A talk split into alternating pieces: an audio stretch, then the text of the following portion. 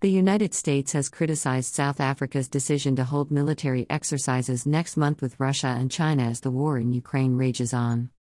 The exercises, called Mosi, which means smoke in Tswana, one of South Africa's 11 official languages, will see 350 of South Africa's soldiers train alongside their Russian and Chinese counterparts. The drills will happen off South Africa's coast from February 17 to 27 and will take place during the first anniversary of Moscow's invasion of Ukraine. The United States has concerns about any country exercising with Russia as Russia wages a brutal war against Ukraine, Karine Jean Pierre, the White House press secretary, said on Monday. The comments from Washington came hours after Russian Foreign Minister Sergei Lavrov met with his South African counterpart, Naledi Pandor, in Pretoria. South Africa defended its decision to hold the drills. All countries conduct military exercises with friends worldwide, Pandor told reporters. There should be no compulsion on any country that it should conduct them with any other partners. She said the exercises were part of a natural course of relations between countries, adding that Pretoria should not be denied the right to participate in the drills. Lavrov said there was no need for any country to be concerned about them. Our exercises are transparent, he told reporters. We, together with our South African and Chinese partners, have provided all the relevant information. We don't want to provoke any scandals or confrontation. We just want every country to be able to have their own rights in the international systems as provided by the UN Charter. South African government officials described Lavrov's visit, which came a day before U.S. Treasury Secretary Janet Yellen was due to arrive in South Africa, as an ordinary visit. Lavrov's trip has nevertheless been described as insensitive by some opposition parties and the small Ukrainian community in South Africa.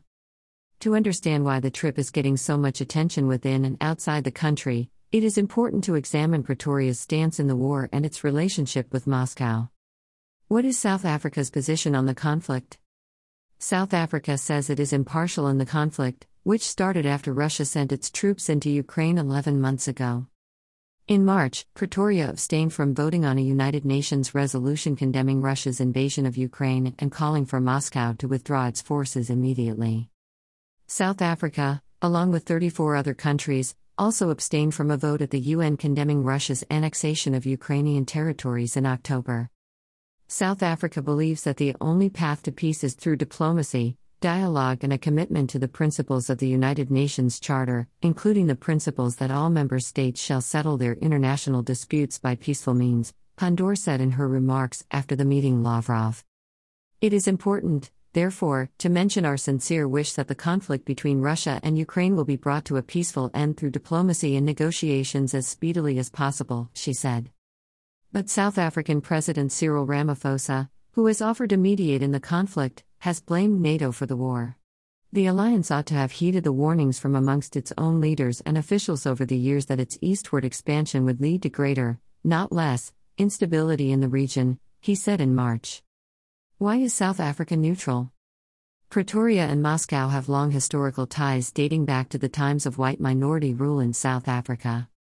South Africa's ruling party, the African National Congress, ANC has long standing relations with Moscow forged during the liberation struggle against apartheid. Many of the ANC leaders were educated or received military training in the Soviet Union.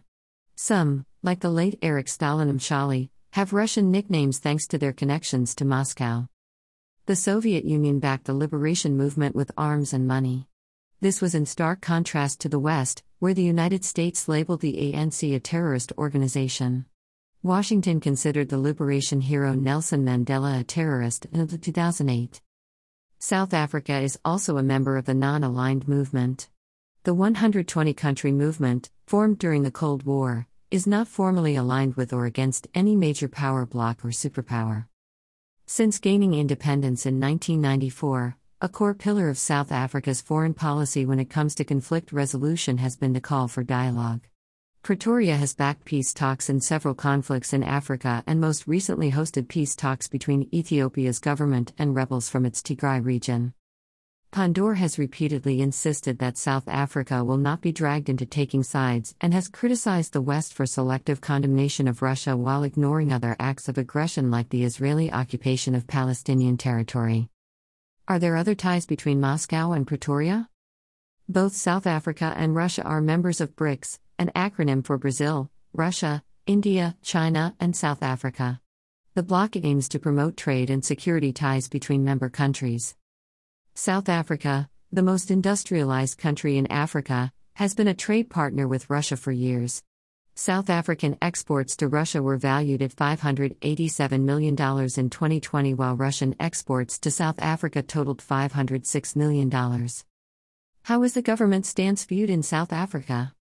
Last week, the foundation of the late South African Archbishop and Nobel Peace Prize winner Desmond Tutu criticized the naval exercises, calling the drills disgraceful and tantamount to a declaration that South Africa is joining the war against Ukraine. The Democratic Alliance, the country's main opposition party has also been vocal in its opposition to the government's neutral stance, calling on South Africa to side with Kiev. We are already involved in this war, John Steenhuisen, the party's leader, told Parliament in March. Our government can't be seen to be supporting Russia's aggression. Let's put the country before party politics and think what this war will mean to us and what will be its impact on our economy, he said. Steenhuisen also visited Ukraine in May for a fact finding mission. This content was originally published here.